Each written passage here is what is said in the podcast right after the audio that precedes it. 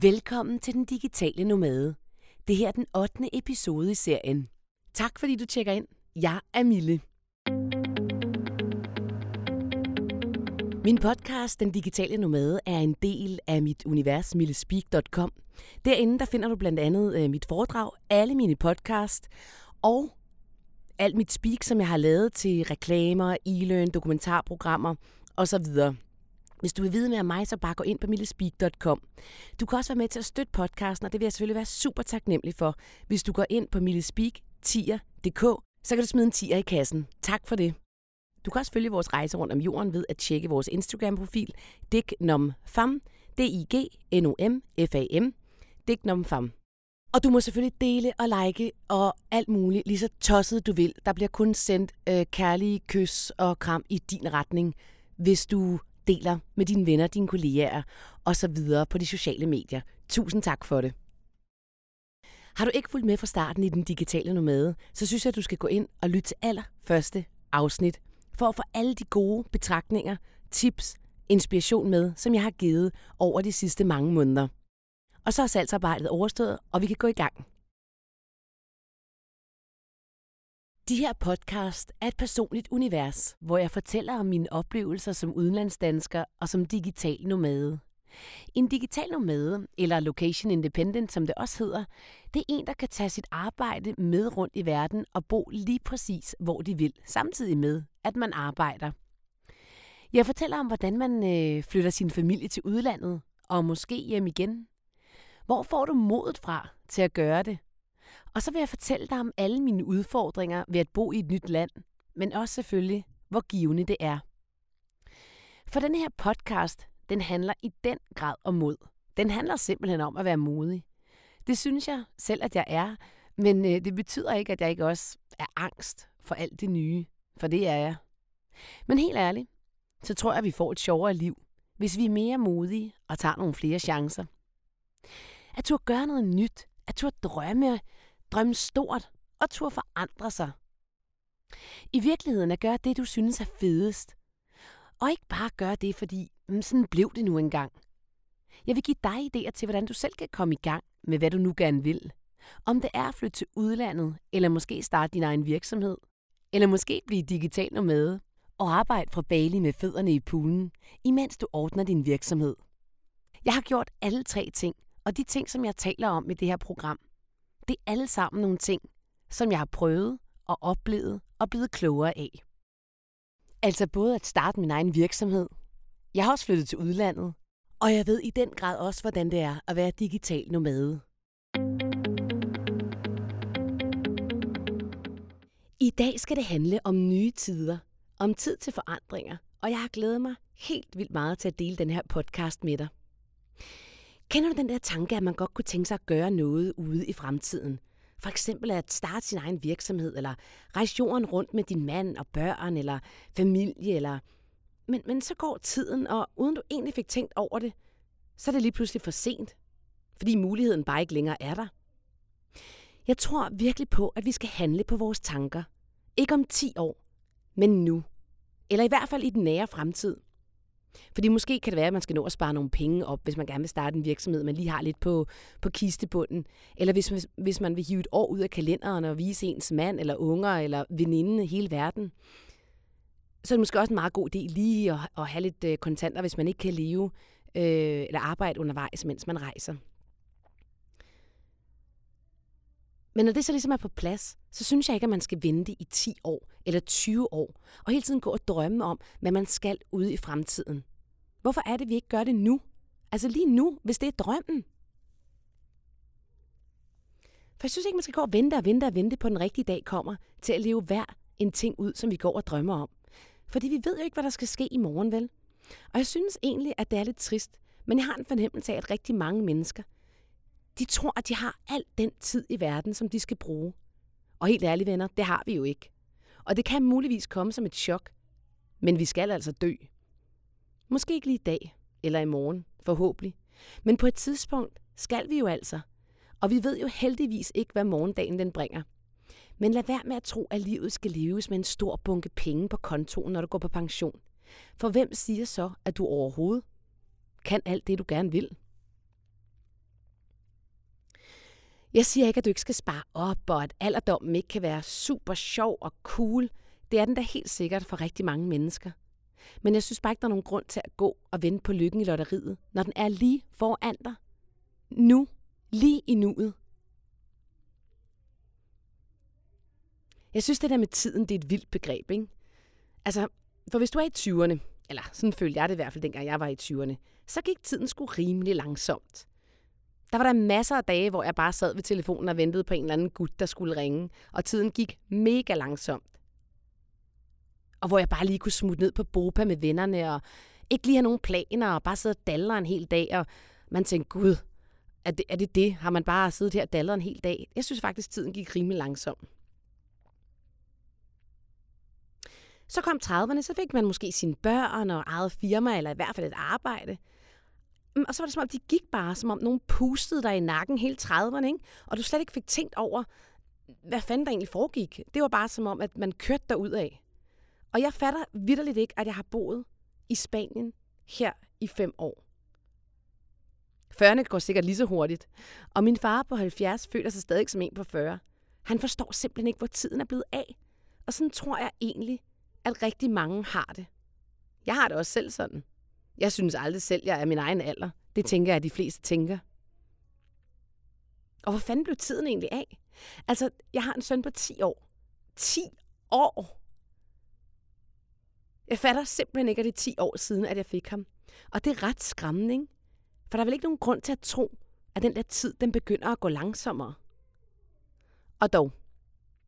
For du kan nemlig godt stanse den lidt. Og nu er det altså ikke, fordi jeg har opfundet en eller anden smart tidsmaskine, hvor vi kan rejse tilbage i tiden, eller jeg har opfundet et middel til, at vi konstant kan være unge og smukke. Nej, det har jeg desværre ikke. Men jeg tror egentlig godt på, at man kan stanse tiden. Et øjeblik. Og det gør man ved simpelthen at gøre noget nyt. Simpelthen at flytte dig fysisk til et nyt sted, hvor du ikke kender nogen. Rejse et nyt sted hen. Se noget nyt. Tal med nogle nye mennesker. Jeg har det for eksempel selv sådan, at når jeg er på en tre ugers ferie, nogle gange har vi været det i Østen i en måned, eller i øh, Laos, whatever. Og der virker det som om, at jeg har været afsted i flere måneder. Hvorfor? Fordi tiden står lidt mere stille. Hverdagen ligner ikke hinanden. Man så noget i sidste uge, men det føles som om, det er to måneder siden. Vi er væk fra de vante rammer og holkerkyllingen og arbejde og til og fra institutionen og køb ind og lektier og legeaftaler og hvad der ellers kan være i sådan en hverdag, som bare ligner hinanden hver evig eneste dag. Og det er svært at skælne dagene fra hinanden. Men når vi er ude at rejse, eller vi flytter os et andet sted hen til noget nyt, så vil dagene lige pludselig være helt anderledes og nye. Fordi vi får de der nye indtryk, vi skal forholde os til, så husker vi det bedre. Det lærer sig på en anden måde. Og du besøgte Akropolis i sidste uge, virker som om det var sidste år. For det, fordi der er sket så meget nyt siden. Giver det mening? Det gør det i hvert fald for mig. Hvis nu spørger dig, hvad kan du bedst huske fra de sidste 10 år, hvis du tænker dig om? Altså for mit eget vedkommende, så var det selvfølgelig, at jeg fik mine fantastiske børn, at jeg blev gift med Christian, og så er det mine rejser og det at flytte til Spanien og leve i et nyt land. Jeg kan ikke huske hver dag, eller hvad jeg har gjort en eller anden onsdag for fem år siden, eller hvad jeg har spist for den sags skyld. Men jeg kan præcis huske, hvad jeg lavede i Laos med mine børn på Mekongfloden for to år siden. Eller er det tre? For tre år siden. Jeg kan huske duftene. Jeg kan huske, hvad jeg spiste. Men jeg kan vidderligt ikke huske, hvad jeg fik at spise i går. Og derfor tror jeg godt på, at vi kan sætte tiden lidt i stå.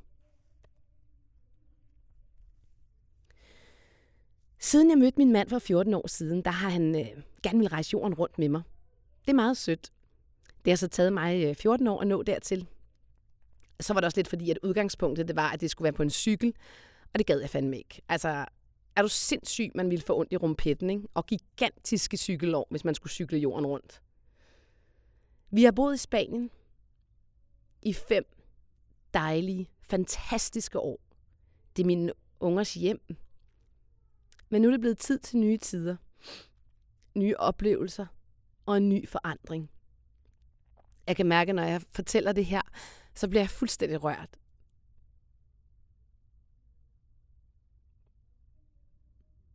Jeg er spændt, og jeg er bange. Men jeg glæder mig som et lille barn til at skulle prøve noget nyt. det er ekstremt vemodigt at skulle flytte fra et sted, hvor jeg har boet de sidste fem år. Men nu har vi altså besluttet at rejse den skide jord rundt. Vi har købt fire backpacks, og jeg er ved at pakke hele mit liv ned i Spanien nu og sige farvel til alle de fantastiske mennesker, jeg har lært at kende. Det er lidt trist, og jeg er ret meget følsom lige nu. Men jeg har heldigvis en meget stærk intuition, og jeg ved, at det her er det rigtige. Det er det helt rigtige tidspunkt. Selvom jeg nu nok tror, at vi kunne finde på at gøre det igen. På nuværende tidspunkt ved jeg ikke, hvor vi havner. Om vi skal tilbage til Spanien, blive i Mexico, eller skal prøve det der Danmark igen. Så næste destination hedder altså verdenen, og det næste år bliver vi rigtige digitale nomader. Jeg glæder mig helt vildt. Det bliver spændende og udfordrende. Og som sagt, så er jeg ved at pakke mit liv øh, ned nu her i Spanien. Alt er pakket. Der er stort set kun mit studie tilbage. Alt andet er pillet af væggene, cyklerne, cyklerne er rullet ind i plastik, og det hele skal ind på et lager og stå indtil vi finder ud af, hvor vi skal bo igen. Vi vil gerne afsted ud og rejse i verdenen. Og hvorfor er det så, at vi vil det? Måske er det mest af alt, fordi vi kan, og fordi vi har muligheden for det. Og nu har vi også modet til det. Min mand har muligvis altid haft det, men, men jeg har fået det meget mere, end jeg har haft tidligere. Det er ikke sådan, jeg ikke har rejst rigtig meget tidligere. Jeg har backpacket hele jorden rundt som ung. Jeg har boet i Paris. Jeg har øh, et år også, og jeg har rejst rigtig meget, også med vores børn. Men jeg synes, der er en stor forskel på at skulle rejse et helt år på denne her måde, som vi gør, hvor vi skal arbejde og gå i skole. Men hvorfor vi gør det, det er, at det jeg gerne vil, det er, at jeg vil fandme ud at vise mine unger verdenen. Og det er ikke bare en tre ugers tur til Laos eller Frankrig, eller hvor man nu rejser hen. Og det er ikke fordi, der er noget galt i det. Det er fuldstændig fantastisk at kunne give sine børn en tre ugers tur til et skønt sted hen. Men for mig er det her også blevet en livsstil. Det er blevet en livsstil til at vise mine børn, at der er andre kulturer. Der er masser af måder, man kan leve på i verdenen. Der er masser af måder, man kan spise på. Der er masser af måder, det er okay at leve på. Jeg vil gerne opdrage mine unger til at være verdensborgere. Jeg vil gerne opdrage mine børn til at kunne tale med en masse forskellige mennesker. Og om noget, så er det da noget, verden har brug for lige nu. Det er der simpelthen nogle unger, der vokser op og taler i et flere sprog først og fremmest, men også kan finde ud af at danne bro mellem de forskellige kulturer, så verden ikke bliver mere splittet, end den allerede er. Og det her er måske på et sådan lidt højere plan, men, men på et mindre plan, der vil jeg også bare synes, det er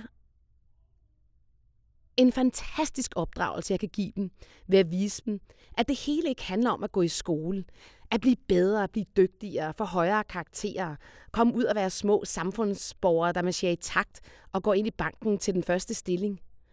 Det er ikke sådan nogle børn, jeg vil opdrage. Jeg vil fandme gerne vise dem, at man kan gøre noget andet.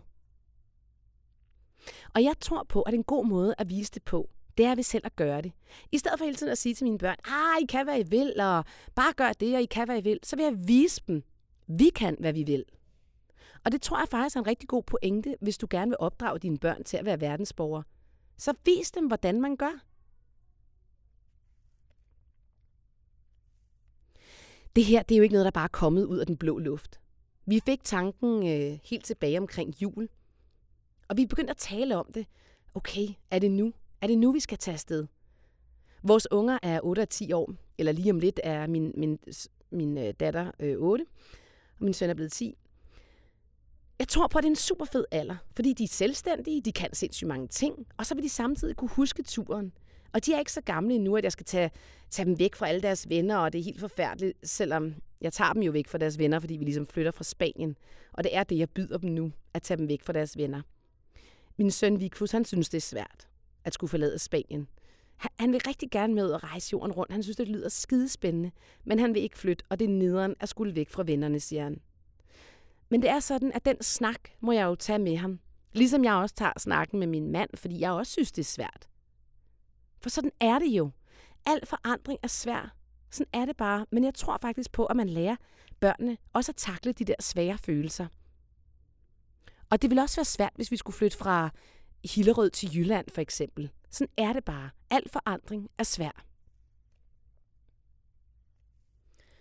Og det jeg også siger til min søn, for ligesom at forklare ham lidt om, mm, hvad det er, der venter ham, det er, at selvom man siger farvel til noget, så siger man jo goddag til noget nyt. Og det var en fed ting at have i mente. Så når man lukker en dør, så åbner man en ny, som gerne skulle give en noget, der er endnu federe. Eller i hvert fald, at man har forventningen om, at det her det bliver federe eller sjovere for os. Så lige nu, så er det faktisk lidt ligesom at ryge tilbage til start. Jeg er kastet helt tilbage i Matador og rådet hjem eller i fængsel, eller hvad du vil kalde det. Som da jeg sad der på den der trappesten for fem et halvt år siden, inden vi tog til Spanien, med alle mine bekymringer. Jeg føler lidt, det er de samme tanker, der kommer op i mig igen. Altså, kan mine børn klare det? Vil de synes, det er fedt? Vil de røvkede sig? Øh, hvordan er det med det der undervisning? Og hvad med mine kunder? Fordi nu er der jo faktisk den øh, ting, at der er tidsforskellen, som jeg skal arbejde med. Og det var en af de ting, som jeg vidderligt ikke havde lyst til, inden vi tog til Spanien, fordi jeg tænkte, det ville blive for besværligt. Er det farligt? Vil der stå nogen på hvert gadehjørne med en pistol i baglommen, når vi rejser ned i New Orleans? Eller hvad ved jeg? Men den her gang tror jeg på, at det godt kan lade sig gøre. Fordi jeg har set, hvordan det har virket de sidste fem år, både med mine børn, men også med det at arbejde langt fra, hvor ens kunder egentlig er. Og jeg tror på, at med min fleksibilitet og den måde, jeg arbejder på, så kan det her godt lade sig gøre. Så er der en anden ting. Er det overhovedet muligt at være sammen med sin familie 24 timer i døgnet? Jeg har ikke nogen lærer. Jeg har ikke nogen bedsteforældre. Jeg har ikke nogen, altså, jeg har bedsteforældre, men de er her ikke, og det plejer de heller ikke at være, men de kom dog trods alt ofte til Spanien for at være sammen med os. Jeg har ikke nogen venner, de lige kan tage, der kan tage mine børn et øjeblik. Jeg har ikke nogen legeaftaler. Det bliver spændende, og det bliver en kæmpe udfordring. Og der vil være dage 100%, hvor jeg tænker, shit, hvad laver vi? Og hvor man måske bare har lyst til at være sig selv. Og holdt vi nu bare ferie, så var det jo fedt, fordi så kunne man bare slappe af. Men det er ikke sådan, det foregår. Som digitale nomader. For vi har en familie, der skal forsørges. Og det er altså heller ikke billigt at rejse jorden rundt. Men hvordan kommer det her så til at fungere? Skal mine børn så slet ikke gå i skole? Jo, det skal de. Med Miss Poole. Miss Pula er deres gamle lærer fra en skole, de gik på i Spanien. Rainbow hed den. Slå den op. Det var en super fantastisk lille skole. Miss Poole, hun skal undervise dem over Skype, og det gør hun cirka 5 timer om ugen. Vi betaler så en pris, der hedder 30 euro per time, og i det ligger der så også, at hun forbereder, hvad de skal lave. Hun, øh, hun retter de opgaver, de nu engang lærer, og hun forbereder også, når der ikke er Skype-timer. For det er sådan, de skal have timer hver dag fra cirka 9 til, til 12, eller fra hvad tid det nu kan lade sig gøre. Og de dage, de ikke skyper med Spool, der skal de arbejde selvstændigt. De går ind i et program, der hedder Trello, eller det er en app, og øh, derinde der står der alt, hvad de skal lave, og så tjekker de det af, når de har lavet det, og så tjekker hun det. Nogle gange skal de lave book reviews og sådan noget, så skal de lægge det op i en Dropbox-folder, så hun kan, så hun kan øh, lytte til det derinde. Det de har, det er, at de har literacy, og så, det foregår selvfølgelig på engelsk, fordi det, hun er englænder, og det er det, de er vant til. Øh, så har de matematik, og så har de science. Måske en lille smule spansk. Nu ser vi. Men det er ligesom de timer, som de skal have. Resten af det, de skal lære, lærer de ligesom ved at åbne døren og gå ud i verdenen. Så for eksempel, når vi er i øh, Peru, så kan de høre noget om øh, Machu Picchu. Når de er i øh, New Orleans, kan de høre noget om øh, jazz og historie inden for øh, invasionen af spanierne, der kom til, til New Orleans. Øh, når de er i New York, kan vi gå på museer, og når de er i øh, på Island, øh, kan vi høre noget om vulkaner eller lære noget om vulkaner. Så alt det, de lærer, og selvfølgelig geografi ved, at vi flyver fra det ene sted til det andet og kører alle mulige steder, øh, det lærer de ved bare at være i verdenen. Og derfor skal de ikke have særlig mange timer. Men jeg synes ligesom, at vi havde talt lidt om, at det var godt med en lille smule øh, struktur om morgenen, og det var godt selvfølgelig for ligesom at holde deres matematik og læsning øh, og en lille smule litteratur øh, ved lige det her år, hvor vi er ude at rejse. Øh, så er det den her måde, vi har valgt at gøre det på. Der er jo mange andre, der, der er world schooler på mange andre måder, hvor de slet ikke bruger bøger, og de kun lader børnene ligesom være frie og selv finde ud af, hvad de vil lave. Det er også en skidesmuk tanke. Det kan jeg bare ikke. Øh, fordi vi arbejder begge to, og det ville simpelthen være for meget at putte i mine børns hænder, synes jeg, at de skulle være 100% ansvarlige for deres egen læring. Så det er den her måde, vi har valgt at gøre det på. Og øh, når vi så er færdige der klokken 12 med at vi er med at arbejde, og de er med at gå i skole, så skal vi ud og opleve noget. Det er i hvert fald planen.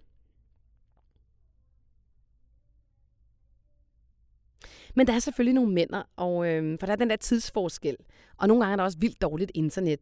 Så det bliver svært nogle gange at arbejde mellem klokken 9 og 11. Så skal de måske skype om aftenen, og det er lidt af en udfordring, for der vil jo være dage, hvor jeg kommer til at spike i mit studie, hvor jeg kommer til at spike måske kl. 10, 11, 12 om aftenen. Og øh, der vil også være dage, hvor jeg skal stoppe klokken 5 om morgenen og have en Skype-session med en kunde. Men sådan er det. Jeg er lidt nervøs, men jeg tænker, at det nok skal gå. Måske sidder du og tænker, mm, hvordan tager hun det der studie med? Eller det gør du måske ikke, men det vil jeg i hvert fald gerne fortælle dig om. Min mand har bygget et studie til mig. Det er bygget med nogle lydisolerede tæpper, som jeg har øh, købt i England. Og det er fuldstændig det samme setup, som jeg arbejder i nu. Alle mine ting, min Neumann-mikrofon, de programmer, som jeg bruger i Pro Tools, alt ryger med rundt om jorden.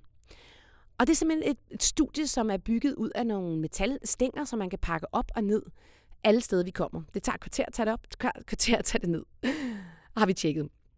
Og, øh, og det bliver simpelthen så besværligt, og det bliver simpelthen så tungt. Og det er jo ikke 100% lydtæt, så vi bliver også nødt til at være nogle steder, hvor at, øh, at der ikke er for meget larm for, at jeg kan spike. Fordi jeg gider ligesom ikke at lave reklamer og, og e-learn og alt muligt andet, hvor man lige pludselig kan høre gadestøj og hvad der ellers er øh, af unger til stede i, i de steder, hvor man nogle gange er. Men vi kommer ikke til at rejse let, det er helt sikkert, for det er tungt af helvede til. Men det er altså konsekvensen øh, ved at rejse på den her måde, som vi gør. Så har vi hver vores backpack med, og vi har tre computere med, og det er ligesom det.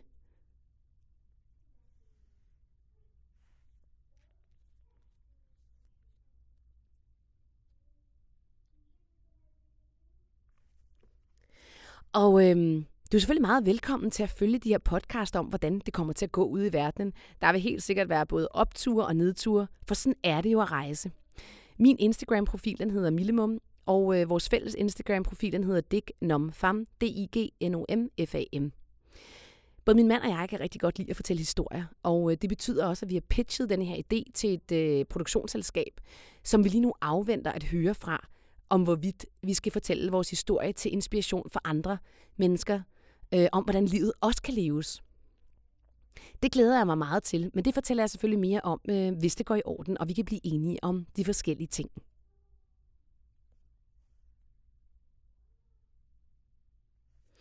Men som sagt, vi er digitale nomader hvad alt, med alt, hvad det indebærer. Og øh, vi skal ikke på nogen lang ferie. Vi skal bare videre ud i verden fra Spanien og leve, som vi plejer. Og det betyder jo så nu, at mit liv skal pakkes ned i en taske. Vi tager afsted i august, vi runder lige Danmark for at sige farvel til vores familie, og så starter vi på Island. Og jeg glæder mig så vildt til at komme til Island, hvor jeg aldrig nogensinde har været. Jeg glæder mig til at se naturen, og det er faktisk også udgangspunktet for, for, for den her tur, for vi har rejst rigtig meget, men udgangspunktet er at tage til nogle lande, hvor vi ikke har rejst særlig meget i. Så skal vi til Canada bagefter, vi skal til Calgary, vi skal op i The Rocky Mountains og besøge nogle af vores venner. Og øh, så skal vi til New York og fejre min datters fødselsdag. Det bliver super fedt. Jeg er den eneste, der har været i New York i familien. Jeg har været der flere gange, men øh, det er første gang for min mand og mine børn. Og vi skal bo i, øh, i øh, Brooklyn. Det glæder jeg mig meget til. Det har jeg ikke prøvet før. Så skal vi til Minneapolis og besøge nogle gode venner. Og det er jo det fede ved at bo i udlandet. Vi har sindssygt mange udenlandske venner. Vi kan rende rundt og besøge alle mulige steder. Og det er jo bare super fedt også for ungerne, det der med, at der er nogle venner rundt omkring, som vi kan, vi kan hilse på. Og så glæder jeg mig faktisk rigtig meget til at komme til sydstaterne, altså ned til Trumpland. Jeg kunne godt tænke mig at høre, hvem de her mennesker er. Tale med dem. Hvorfor er det, de stemmer, som de gør? Fordi som europæer kan det være enormt svært at forstå det valg, som USA har taget. Så jeg glæder mig til at tale med den almind- det almindelige menneske på gaden, om de, øh, hvordan de ser hele den her sådan, politiske situation i USA. Jeg ved ikke 100% hvor vi skal hen efter USA, hvor vi skal rejse i nogle måneder. Øhm, fordi der dukker hele tiden nogle nye ting op. Så, ej, der kunne vi også til hen, der kan vi også til hen. Hold kæft, det ser fedt ud. Ej, der skal vi også hen. Men noget jeg ved, det er, at vi skal til Mexico, vi skal til Costa Rica. Og øhm, så skal vi nok også til Panama, Bolivia. Vi skal rejse en del i Sydamerika. Det har vi aldrig gjort, og vi skal bare ned og tale spansk. Det er så fedt. Så skal vi i hvert fald øh, til øh, øh, Filippinerne, og vi skal til Myanmar, og vi skal til Japan, og der har vi også nogle venner øh, fra, altså de vil også kunne hjælpe os til at, til at fede, finde de fede ting, til at rejse rundt der. Og du ved, det der med, at når man har kendskab til en kultur, så kan man på en eller anden måde blive, blive en del af den kultur meget mere, end hvis man kun render rundt på turiststeder. Hvilket helt klart også er noget, som vi ikke er specielt interesseret i. Altså, vi er ikke interesseret i Disneyland. Vi er ikke interesseret i alle de der åh, åndssvage turistplastikattraktioner der. Vi skulle hellere ud i en sump et eller andet sted og gå og kigge efter øh, krokodiller, eller hvad ved jeg.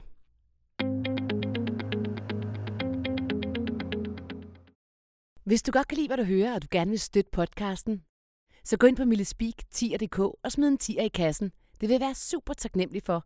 Du kan også bare følge linket lige under podcasten. Men det er altså planen øh, lige nu, og det næste år frem. Og øh, jeg føler mig ekstremt modig i denne her øh, beslutning. Jeg kan mærke inde i mig selv, at det er det helt rigtige. Jeg er bange, men jeg er ikke så bange, at jeg ikke gør det. Jeg er selvfølgelig nervøs for, at det ikke skal gå godt, og at mit arbejde måske bliver besværligt, og åh, så er der måske ikke noget internet der, og vi rejser, og alle de der sådan ting. Men som jeg også har sagt i nogle af mine tidligere podcast, mange ting kan man altså godt øh, er ligesom, øh, undgå ved at, øh, at, at, øh, at planlægge sig ud af det. For eksempel, når vi kommer til hvert et land, så har vi besluttet os for, at vi, øh, vi finder den bedste internet connection, og så køber vi simpelthen den, på man kan købe det på sådan en stik. Den er simpelthen øh, wifi-agtig, man tager den med rundt. Og så øh, skulle der være rigtig godt internet. Der er selvfølgelig nogle steder, som for eksempel i verden, hvor ligegyldigt hvor du er, så kan der ikke være et godt internet. Men de lande, øh, dem undgår vi så faktisk for, at vi, vi øh, har mulighed for at rejse på den her måde, samtidig med, at vi arbejder. Så det er lidt ligesom at blive kastet tilbage til start i Matador, det her. Det er, øh, det er fuldstændig som at starte forfra med et nyt eventyr og med en ny måde at leve på. Jeg har undersøgt rigtig meget om det der med at være digital nomade, og øh, jeg synes, det er super interessant. For der er faktisk mange mennesker, der lever på denne her måde. I sidste uge der kunne du høre Michelle, som øh, har firmaet Work Hero, som er en konsulentvirksomhed i marketing online. Hun er allerede to ansatte og øh, er kun 27 år gammel, og hun arbejder for hele verden af. Hun bor slet ikke i Danmark. Jeg tror faktisk ikke, hun bor noget som helst sted. Men den kan du høre øh, i episode 7. Men jeg har faktisk undersøgt øh, rigtig meget om det at være digital nomade, fordi jeg synes, det er super interessant. Og siden du er her og lytter til mig, så tænker jeg, at du også synes, det er interessant. Og øh, jeg håber selvfølgelig, at med den her historie, jeg har fortalt dig i dag, at du tænker, et, wow, hvor hun modig. Wow, det kunne jeg måske også godt tænke mig at gøre. Eller måske bare wow, at blive inspireret til noget lignende. Det behøver jo ikke at være så stort et skridt. Det kan jo også bare være et mindre skridt, man eventuelt, eventuelt tager en måned afsted. Men det, der er fedt ved øh, det her digitale nomademiljø, det er faktisk, at der er vildt mange, der lever sådan her. Og der er blandt andet en, face, en Facebook, Facebook-gruppe, som hedder Global Digital Nomad Network.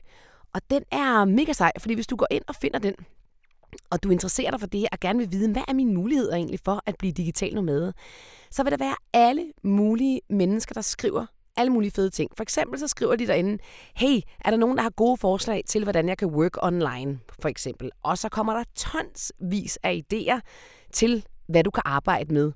Øh, for, for eksempel så er der en her, han vil gerne øh, flytte til Thailand, og øh, han vil gerne vide, hvor man kan få den, den hurtigste internet connection. Er der nogen, der kan hjælpe ham med det? Det er der så også en masse mennesker, der svarer på. Så er der nogen her, der We are hiring, de er calling all aspiring travel bloggers.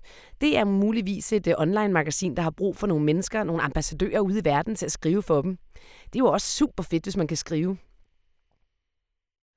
Så er der for eksempel her, World's 10 least traveled countries. The must be in your bucket list. Man kan blive inspireret til, hvor man også kan tage hen. Der er en digital nomade her, der fortæller, at øh, i stedet for at tage til Bali og Jakarta, så skulle du prøve at tjekke Jogjakarta ud. Og der har jeg faktisk været for 20 år siden. Det ser nok lidt anderledes ud i dag. Um, men alle mulige ting herinde, du kan få. Altså, nogen spørger om insurance, nogen spørger om, hvor man skal tage hen, nogen kommer med forslag til, hvordan man kan arbejde, nogen fortæller dig om internetforbindelser, og alle de ting, du har brug for. Den hedder altså Global Digital Nomad Network på Facebook. Og så øh, har jeg læst en, øh, en blog om en øh, pige, som... Øh, nej, det er faktisk ikke en blog. Det er thehuffingtonpost.com øh, hvor der er en blog af A.K. Turner, og hun fortæller om otte øh, fejl, Eight Mistakes of the World Be Digital Nomad Family. Og den er lidt interessant, fordi hun går egentlig ind og piller lidt ved det der med, at, som jeg også var inde på her i starten, med tiden. For der er jo aldrig et tidspunkt, der er godt at rejse på. Det ved vi jo godt. Og så siger hun det der med, wait another year. Nej, du skal ikke vente til næste år, for der vil aldrig være noget perfekt tidspunkt at tage afsted på. Det vil hverken være, når dine børn er små, fordi det er irriterende, at de render rundt i blæ, så vil du have undskyldningen for, når de er store, fordi åh, så kan de ikke gå til, til, til fodbold, til gymnastik, til hvad det nu kunne være, og deres venner ikke er der. Men det er også noget at gøre med, at man som forældre skal forklare dem, at det der med at rejse, det er altså en gave. Og så kan man sige, når de så er 18 år, eller 17 år, eller hvornår man nu synes, at de selv skal få lov til at bestemme, så kan de jo bestemme derfra. Men jeg er 1000% overbevist om, at mine børn, når de bliver store, de vil værdsætte det her. Og hvis de ikke gør, ja, så må man tage den derfra. På en eller anden måde, så skal de nok kritisere en for et eller andet, ikke? om det så bliver det ene eller det andet. Det, sådan må det være. Ikke? Og så siger hun noget jeg synes noget meget centralt, det er det der med, lad være med at være bange for at tage dine børn ud af skolen. Og der kan man sige, at i Danmark, det er jo så fedt, fordi der har vi jo ikke øh, skolepligt, men undervisningspligt. Men for eksempel i Holland og England, der kan du altså ikke tage dine børn ud. Der får du simpelthen en bøde, hvis du tager dem ud. Så den frihed, vi faktisk har som danske statsborgere, er jo fantastisk, og, øh, og, og er der en mulighed for netop at rejse ud som digital nomade. Og øh, hun ind her øh, fra The Huffington Post, hun beskriver blandt andet, at de har gjort det mange gange, hvor de har taget deres barn ud. Og hun faktisk har haft en lang snak med, med læreren, og den lærer, hun har haft, har været super sej til at sætte sig ind i, hvor de skulle hen og give deres datter øh, som en lektie med, eller det, det, det, det pensum, som de nu i gang skulle igennem. Og det er jo en fantastisk lærer, der gør det, må man sige.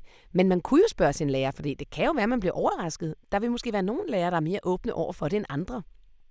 Hvis din lærer ikke er åben over for det, så er der heldigvis en hel verden derude, som kan hjælpe dig. Det er jo internettet. Der er masser af programmer online, hvor du kan finde øh, skoleting lige præcis på det klasseniveau, som, øh, som dit barn er på. Der er også skoler øh, rundt omkring i verden. Hvis du nu for eksempel skal være øh, tre måneder i Thailand for eksempel, så er det ikke svært at komme ind og gå på en, øh, en international skole i tre måneder for eksempel, eller en tegskole, hvis det er det, man har lyst til at prøve. Der er jo rigtig mange skoler, der har det der drop-ind, drop-ud-politik øhm, i, de, i de der områder, hvor der er mange, der rejser. Der er for eksempel de der skoler Montessori, som øh, er i hele verden. Dem kan man i hvert fald, ved jeg godt, komme ind og ud af med, med kortere. Man, måske er det et halvt år, det ved jeg ikke lige, men det kan man jo undersøge. Det er selvfølgelig vigtigt, at børnene selv har deres egen computer, øh, hvis det er, at de skal øh, blive undervist online. Og så er der selvfølgelig, hvis du rejser ud i verden, så er der også det der med, åh, kan vi nu få internet, og kan det nu lade sig gøre, og, og alt det der. Men altså, jeg vil sige sådan, øh, selvfølgelig er der nogle steder, hvor det er rigtig, rigtig svært, men de fleste steder i verden, de har altså rigtig god 3G og 4G options. Og øh, man kan jo undersøge det, inden man kommer, så man ikke står i en situation lige pludselig og ikke har internet og skal arbejde samtidig, fordi det er jo mega ærgerligt. Og hvis du nu har en Mac med, eller en, en PC med, og den bliver stjålet, eller går i stykker, eller hvad der nu kan ske på sådan en, en rejse, så er det måske meget god, god idé lige at have sådan en backup øh, af de ting, man har på computeren, og så også lige have en, øh, en oversigt over, hvordan får jeg egentlig en ny hurtigst muligt, så jeg kan fortsætte mit arbejde. Alle de der ting, det er sådan, man kan forberede sig ud af. Det er jo super fedt. Og så har jeg også fundet en anden blog, og det er specielt for dig, der har børn. Og øhm, fordi jeg forestiller mig bare, at det er øhm, ja, det er specielt for dig, der har børn. Den hedder digitalnomadwithkids.com. Og øhm, der er alle mulige fede artikler derinde, øh, hvordan, man, øh, hvordan man rejser rundt med børn. Og hvordan man får overtalt sin kone til at være digital nomade. Og det er der blandt andet en af ham faren, øh, jeg formoder, der har bloggen, skriver, How to convince your partner to become a digital nomad family.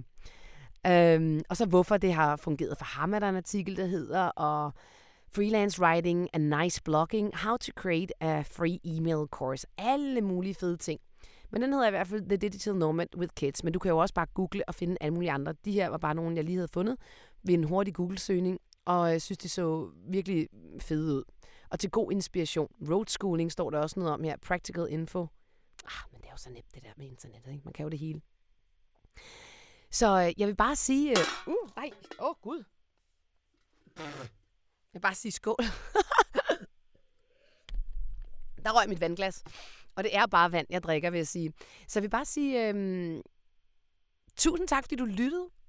Jeg er på vej ud i den store verden, og jeg vil selvfølgelig lave øh, podcast derfra, når vi tager afsted. Øhm, jeg, jeg håber, du vil følge mig og øh, følge mine opture og mine nedture, og jeg forestiller mig, at øh, det bliver helt vildt fedt. Og jeg forestiller mig også, at det bliver helt vildt udfordrende. Og det er nok meget godt lige at have i mente, at man ikke tror, man skal på en lang ferie. Fordi det skal vi ikke. Tak fordi du lyttede. Ha' en helt igennem fantastisk dag.